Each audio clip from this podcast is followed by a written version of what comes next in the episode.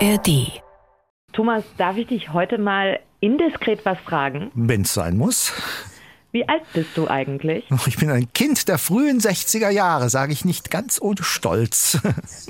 Also das heißt, dann hast du ja die Anfänge vom deutschen Musikfernsehen live mitgekriegt vor 30 Jahren am 1. Dezember 93. Da ist ja der erste reine deutsche Musiksender Viva an den Start gegangen. Hast du dir das damals angeschaut? Klar, das gab's ja im Kabelfernsehen und dann habe ich das natürlich auch geschaut und es war ja halt im Gegensatz zu MTV, das gab's ja auch schon im Kabelfernsehen, auf Deutsch. Das Konzept war so ein bisschen, wie ich übertreibe jetzt mal bewusst etwas, 24 Stunden Formel 1, das sagt dir jetzt vermutlich noch viel weniger und du denkst Nicht- an Auto, nicht wirklich du denkst ans Autorennfahren möglicherweise. Nee, nee, Formel 1 war eine Clipshow, die im öffentlich-rechtlichen Fernsehen ausgestrahlt wurde, immer am Samstag im Vorabendprogramm. Und das haben immerhin so berühmte Leute, damals berühmte Leute wie Peter Illmann, Ingolf Lück und sogar Stefanie Tücking moderiert. Und das Ganze war aber gerade mal eine Dreiviertelstunde lang und die hatten auch nicht wirklich Zeit, alle Clips waren sehr chartslastig, die Auswahl ganz zu spielen. Also das gab es alles in Ansätzen auch schon zehn Jahre früher, aber mit Viva kam tatsächlich mal was auf den Markt, was ich durchaus eine kleine Revolution nennen würde, so in der Rückschau. Und das Ganze hat nicht nur den Musikjournalismus in eine neue Ära katapultiert, sondern es war auch sicherlich ganz gut fürs Geschäft. Der Spitzname von Viva war ja schließlich Videoverwertungsanstalt. Ich habe die Anfänge von Viva nicht mitgekriegt. Da war ich noch ein bisschen zu jung. Ich bin dann erst so Ende der 90er Jahre eingestiegen und fand das wirklich großartig. Ein Videoclip nach dem anderen, dann dazu schräge Moderatorinnen und Moderatoren. Und ich habe mir jetzt in Vorbereitung auf unsere Sendung die Viva-Doku in der ARD-Mediathek nochmal angeschaut. Hast du die schon gesehen? Ja, die erste Folge sogar ziemlich intensiv. Die anderen beiden, wie man so schön sagt, kursorisch. Da sind viele Erinnerungen natürlich zu sehen von den Leuten, die das Programm da damals gemacht haben. Und was mich persönlich am allermeisten beruhigt hat, die sind auch nicht jünger geworden und auch nicht dünner. Das heißt, die haben dasselbe Problem wie ich. Die sind alle ganz schön dick geworden im Vergleich zu damals. Ja, und in der Doku, da geht's natürlich nicht nur um in der Nostalgie schwelgen, um die damaligen Moderatorinnen und Moderatoren und um die Message von Viva, um diesen hedonistischen Geist, den der Sender ja ausgestrahlt hat. Es geht eben auch um das Musikbusiness. Und dabei auch um die Frage, wie sehr Viva die deutsche Musikindustrie beeinflusst hat und umgekehrt, wie groß die Abhängigkeit auch zwischen Sender, Redaktion, Moderatoren und den Plattenlabels zum Beispiel war. Es heißt ja immer, Viva hätte eine ungeheure Marktmacht gehabt damals. Genau, das wird in der Doku auch rausgearbeitet. Ich habe die gesehen, habe jetzt nicht nur Ohrwürmer, da wurden ja echt auch viele Hits der 90er und 2000er angespielt. Nee, ich habe auch viele Fragen zum Thema Musikjournalismus im Fernsehen, im Radio, in Zeitungen und natürlich auch in Spezialmagazinen. Sabine, da bist du hier richtig. Denn darüber Das wollen wir, ja, darüber wollen wir nämlich heute sprechen in Medien Cross und Quer. Gerade in Zeiten von Social Media, wo sich ja jeder Künstler und jede Künstlerin selbst promoten kann, braucht es da den Musikjournalismus überhaupt noch? Und wie eng ist die Beziehung zwischen Musikjournalismus, Plattenindustrie, wenn man das mal so nennen kann, Künstlerinnen und Künstlern? Ich bin Thomas Biemesdörfer. Und ich bin Sabine Wachs und Thomas, du hast uns einen Gast eingeladen. Ja, und ich bin auch sehr froh, dass er die Einladung angenommen hat. Das ist Professor Alexander Entres. Er leitet den Studiengang Musikbusiness an der Popakademie in Mannheim. Schön, dass Sie Zeit für uns haben heute. Hallo. Schön, dass ich das dabei sein darf. Herzlichen Dank für die Einladung. 30 Jahre wäre Viva alt geworden. Der Sender ist aber nicht so alt geworden. Er ist eingestellt worden am 31. Dezember 2018. Auch weil andere Sender des Medienkonzerns, des US-Medienkonzerns Viacom, zu dem Viva ja dann irgendwann auch gehört hat, rentabler waren und sind und ein größeres Wachstum versprochen haben. Ihrer Ansicht nach war das ein Verlust für das deutsche Fernsehen, dass Viva eingestellt wurde, oder war der Sender längst schon out? Ich glaube, das war so ein bisschen beides, von beidem was. Ne? Also ähm, die Pionierfunktion, die Sie schon angesprochen haben, obwohl es vorher äh, ja schon auch äh, Musikfernsehen gab. Äh, aber es war eben was total Neues und auch was Revolutionäres und hat äh, nochmal ganz anders Lust gemacht, sich mit Musik und Popmusik und Popkultur auseinanderzusetzen. Insofern war das schon für die Generation damals, für die äh, TV ein Leitmedium war, natürlich dann schon ein Verlust. Auf der anderen Seite hat sich natürlich der Programminhalt äh, furchtbar verändert. Und die eigentlichen Kernfans, die das damals eben quasi in Dauerschleife gehört haben, die hat man eigentlich schon viel früher verloren, als dann im Grunde genommen auch sehr, sehr viel mehr Wortsendungen kam, weniger musikbezogene Sendungen. Ich glaube, irgendwann wurde es sogar kombiniert mit Comedy. Da wurde dann schon eklatante äh, Veränderungen vorgenommen im Content. Insofern würde ich jetzt persönlich sagen, glaube ich nicht, dass die Zielgruppe dem Ganzen hinterhergetrauert hat in der Situation, wie es dann zum Schluss war. Mhm. Ein Datum wird da ja immer genannt als das Entscheidende für den Niedergang von Viva. Das ist das Jahr 2005, als YouTube auf den Markt kam und ins Netz. Glauben Sie auch, dass das sich da ungünstig entwickelt hat für das klassische lineare Musikfernsehen? Ja, natürlich, da muss man schon einen Zusammenhang unterstellen, weil das Medienrezeptionsverhalten, das verändert sich ja kontinuierlich. Und YouTube war eben spannend, weil es einfach so unmittelbar war. Man konnte im Grunde genommen sozusagen das zwischendurch machen. Es war niemand, der das aufbereitet hat. Und für die damalige Zielgruppe war das eben das viel attraktivere Angebot. Wobei, wie gesagt, man muss dann schon auch die unterschiedlichen Zielgruppen da differenzieren. Ich glaube, da kann schon eine ganze Zeit lang vieles auch parallel laufen. Aber es ist natürlich klar, dass die äh, jüngeren Generationen signifikant größeres Bedürfnis haben, über Medien ihre Musik zu beziehen, als das äh, eben schon Leute sind, die in ihrer musikalischen Sozialisation ein bisschen weiter sind und eben auch nicht mehr ganz so viel suchen und so viel hinterher forschen wollen den Künstlerinnen und Künstlern so nach YouTube kamen ja dann auch die ganzen sozialen Netzwerke, die die Künstlerinnen und Künstler, Musikerinnen, Musiker auch für sich selbst genutzt haben. Und der Konsument und die Konsumentin, die können sich ja im Prinzip so ihr eigenes Viva machen. Man hat äh, den Eindruck, dass reine Musiksender im Fernsehen, Musikmagazine in gedruckter Form natürlich immer weniger werden und die Räume für Musikjournalismus auch im Radio und in Zeitungen immer kleiner werden. Ist das so? Also ich kann es natürlich empirisch jetzt nicht, nicht wirklich äh, faktisch darlegen, ob das so ist, aber mein Empfinden geht schon auch in diese Richtung, dass sich eben Musikjournalismus oder das ausführliche Berichten, auch das unabhängige Berichten über Künstler, Künstlerinnen, über künstlerische Konzepte sich immer mehr so zum Very Special Interest entwickelt haben und sozusagen sich auch nur noch an eine bestimmte Zielgruppe wenden. Aber das ist natürlich auch ein bisschen so der Zeitgeist insgesamt, ne? dass man also sich weniger Zeit gibt und auch sich weniger den Raum gibt, sich mit Dingen auseinanderzusetzen. Das haben wir jetzt nicht nur bei Musik so, das ist ja in vielen anderen Bereichen auch so.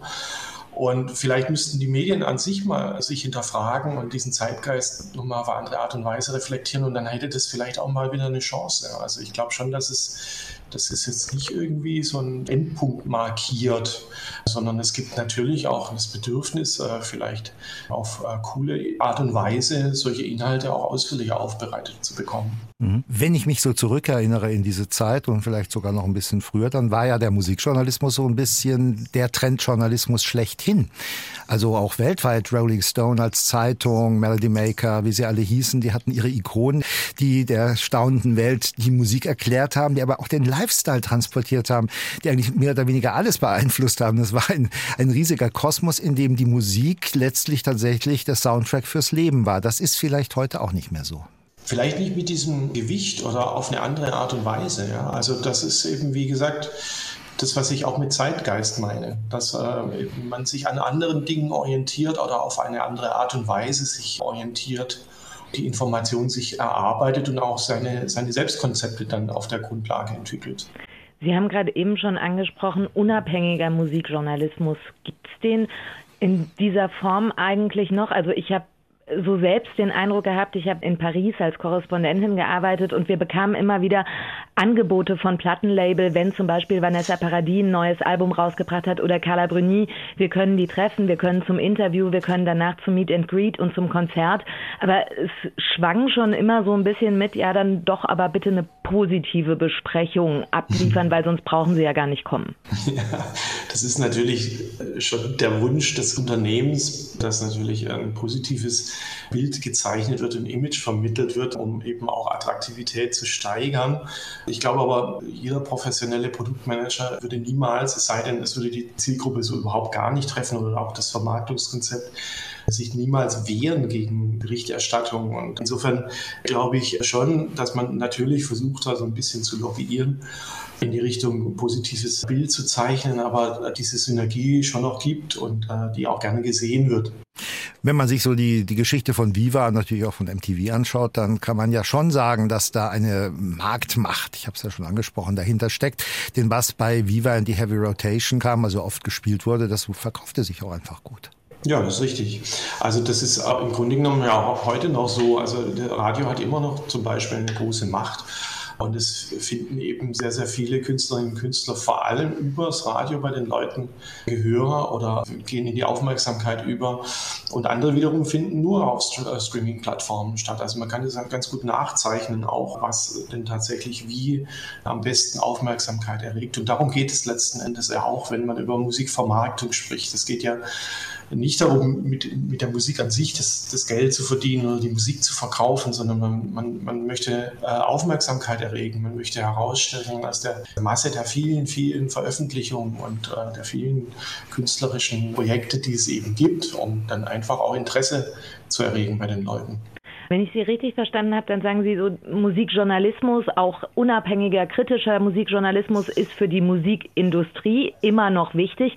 Aber ist er denn das auch noch für die Musikerinnen und Musiker, für die Bands oder nutzen die viel mehr Social Media, um sich selbst zu promoten? Absolut beides. Ja. Also Künstler und Künstlerinnen sind eigentlich die ersten Artist Developer. Also dieser Prozess des Artist Development, des Aufbauen eines Künstlers oder Künstlerin, das geht ja in erster Linie mal ähm, originär vom Künstler selber aus. Und äh, die sind ganz besonders darauf angewiesen, dass sie sich eben nicht über Gebühr auch verpflichten anderen gegenüber. Also denen kann man am meisten dadurch helfen, dass man sich mit ihnen auseinandersetzt.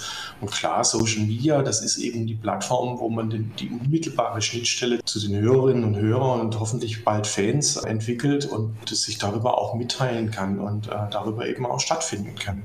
Helfen Sie mir mal, Sie sind ja der Experte, ich ja überhaupt nicht. Ich habe immer gedacht, so eine Band fängt mal an, dann kommt einer von einer Plattenfirma, sagt, oh, da ist ja eine Menge Potenzial, da stecken wir jetzt mal die Summe X rein und wenn wir gut sind und die richtig aufbauen, dann holen wir die Summe Y, also das 10, 100.000-fache wieder raus. Das heißt, da gab es doch eine Symbiose zwischen der Band, dem Künstler, der Künstlerin, der Plattenfirma. Die Plattenfirma hat Zeit, Geld und auch Know-how reingesteckt, die zu entwickeln. Das scheint mir ein bisschen verloren gegangen zu sein. Naja, also es gab schon immer eigentlich beide Wege, dass Labels oder Künstleragenturen aufmerksam geworden sind, Potenziale gesehen haben und dann im Grunde genommen von Anfang an das ganze, die ganzen Karrieren mit begleitet haben und aufgebaut haben. Es gab aber auch immer diesen anderen Weg, dass also Künstler erstmal independent äh, gearbeitet haben und irgendwann mal so viel Aufmerksamkeit erlangt haben, dass eben auch die Industrie ein Augenmerk darauf geworfen hat. Und genau das Zweite ist eigentlich das, was natürlich für die Labels auch das risikoloser, will ich jetzt nicht sagen, aber das weniger risikobehaftete Arbeiten ist. Und je mehr man schon im Vorfeld abschätzen kann, antizipieren kann, wie erfolgreich etwas sein kann, und das kann man eben heutzutage sehr gut dann auf der Grundlage von verschiedenen Daten, desto effizienter ist es natürlich. Also das ist tatsächlich jetzt mal wirklich betriebswirtschaftlich gesprochen. Und da gab es natürlich in den letzten 20 Jahren schon auch ein Umdenken in den Labels weg vom reinen Bauchgefühl, ich finde den Künstler oder die Künstlerin super, wir machen da was, hinzu, ja, finde ich grundsätzlich mal toll. Jetzt gucke ich aber mal, ob das andere auch so empfinden und gucke mir mal die Daten dazu an und die Aktivität und die Art und Weise, wie ein Künstler, eine Künstlerin eben sich auch bewegt zum Publikum hin. Und das wird mittlerweile eben alles ins Kalkül genommen, um dann tatsächlich auch die wirtschaftliche Entscheidung zu treffen. Äh, setze ich mich langfristig einfach mit äh, dem Projekt auseinander oder eben nicht. Und was jetzt so die Distributionsmechanismen angeht, äh, CDs kauft heute, glaube ich, so gut wie niemand mehr. Was ist denn die Währung der Musik oder der Titel? Ist das der Klick bei Spotify, Deezer und Co.? Also vielleicht eine, eine kleine Seiteninformation. In, der, in, Deutschland haben wir immer noch so 18 Prozent Marktanteil äh, Gesamtumsatz an der CD. Also gewisse Genres funktionieren tatsächlich noch über CDs, aber das ist schon auch richtig, dass das ein Produktformat ist, was ausläuft. Ja, die Währung, also wenn man so will, ist tatsächlich alles, worüber man Aufmerksamkeit operationalisieren kann. Das sind also Followerzahlen, Klicks, die Art und Weise, wie auf Künstler und Künstlerinnen reagiert wird, auch direkt im Rückkanal. Es sind natürlich Streams auf den Plattformen und die Art und Weise vor allem, wie die Streams entstehen. Ne? Also ob sie sehr stark getrieben sind durch Platzierungen auf Playlisten oder ob es tatsächlich entstanden ist dadurch, dass es eine starke Fan-Community gibt, die dann auf die Künstlerseiten gehen und es dort direkt äh, streamen. Es gibt den Live-Bereich, den man natürlich nicht vergessen darf. Wir reden viel zu häufig nur von, von Recorded Music, also Live-Bereich beeinflusst ja auch die Streaming-Nachfrage. Das heißt also, je mehr eben Künstler und Künstlerinnen auch spielen und sich dem Publikum unmittelbar zeigen, desto stärker ist natürlich auch die Reichweite und das sieht man auch in den Zahlen ganz gut. Wenn man mal ehrlich ist, wir reden jetzt über Musikjournalismus und das Musikbusiness, weil vor 30 Jahren Viva in Deutschland gegründet wurde, also der erste deutschsprachige Musiksender. Der ging ja unrühmlich ein, weil einfach die Zahlen nicht mehr gestimmt haben. Das heißt, die haben einfach nicht genügend Geld verdient. Die haben natürlich auch alles Mögliche versucht, sich zu differenzieren. Es gab Viva 2, es gab Spezialformate für Grunge-Fans, für Metal-Fans, für alles dieses. Aber letzten Endes hat es doch von den Zahlen her nicht funktioniert. Sehen Sie das denn generell so, dass ja solche musikjournalistischen und musikdistributiven medialen Angebote einfach keine große Marktmacht mehr haben. Also jetzt weniger mit Blick auf die Labels, sondern einfach, dass es keine Leute gibt, die das haben wollen. Ja, zumindest die Wichtigkeit und die Signifikanz dieser Medienformate nicht mehr äh, so groß, weil gerade diejenigen Zielgruppen, die sich sehr, sehr intensiv eben mit, mit Popkultur und Popmusik auseinandersetzen, immer die Jüngeren sind. Und die entscheiden ganz bewusst, welche Medien sie denn tatsächlich wählen, um sich zu informieren und welche nicht. Allerdings, wenn Sie mich jetzt als Musikfan fragen, dann freue ich mich über alles, was passiert. Aber es ist natürlich auch klar, dass das oftmals wirtschaftliche Entscheidungen sind, die dann auch zu einem Ausführen bestimmter Medienformate. Und äh, das muss man dann vielleicht also das muss man so akzeptieren oder aber dann eben tatsächlich äh, an die Inhalte rangehen und das vielleicht noch verändern. Wie verändern? Was würden Sie sich denn wünschen? Wohin sollte der Musikjournalismus gehen? Wohin sollte er sich oder müsste er sich auch entwickeln?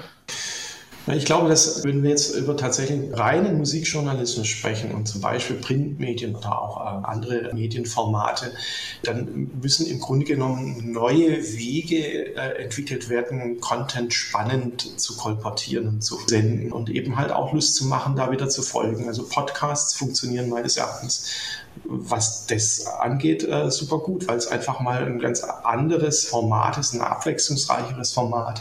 Vielleicht auch wirkt nicht ganz so konstruiert, das ist natürlich irgendwie impulsiver. Und äh, das bleibt dann letzten Endes aber auch den, der Kreativität der Journalisten und Journalistinnen überlassen, wie sie das verändert. Und was ich noch sehr vermisse oder sagen wir mal, wo ich noch Ausbaupotenzial sehe, ist natürlich bei den generelleren Medien wie die Tageszeitung, die eigentlich, finde ich, die Popkultur viel zu wenig nutzen, um vielleicht auch einfach ihr Publikum weiterzuentwickeln und richtig Audience Development zu betreiben. Und die könnten zum Beispiel sehr, sehr viel mehr über Popkultur und Popmusik berichten, sprechen, äh, ausladender eben halt auch darstellen und äh, ein bisschen mehr Ping-Pong spielen, auch mit den Künstlern und Künstlerinnen. Also nicht nur über sie berichten, sondern vielleicht mit ihnen in den Diskurs gehen. Sabine, nach dieser allumfänglichen Schlussfrage, bleiben da noch irgendwelche Fragen unbeantwortet, die du noch haben könntest? Unbeantwortet. Nein, es sind vielleicht noch viele Fragen, die einem irgendwie durch den Kopf schwirren, vor allem wenn man Musikliebhaber ist und wenn man sich mit Musik und auch mit Journalismus auseinandersetzt. Aber vielen, vielen Dank für dieses Gespräch. Ja, auch von meiner Seite, bevor wir jetzt Last Christmas in der Dauerschleife hören, war das vielleicht noch ein ganz guter letzter Anlass, einmal über das Musikbusiness als solches zu sprechen, das ja zur Weihnachtszeit sicherlich auch noch die eine oder andere, Sie haben es gesagt, 18 Prozent CD unter den Weihnachtsbaum legen wird oder irgendein Musikabo sicherlich auch. Herzlichen Herzlichen Dank auch von meiner Seite und eine schöne Vorweihnachtszeit Ihnen noch. Das wünsche ich ebenso. Medien, Cross und Quer, der Podcast.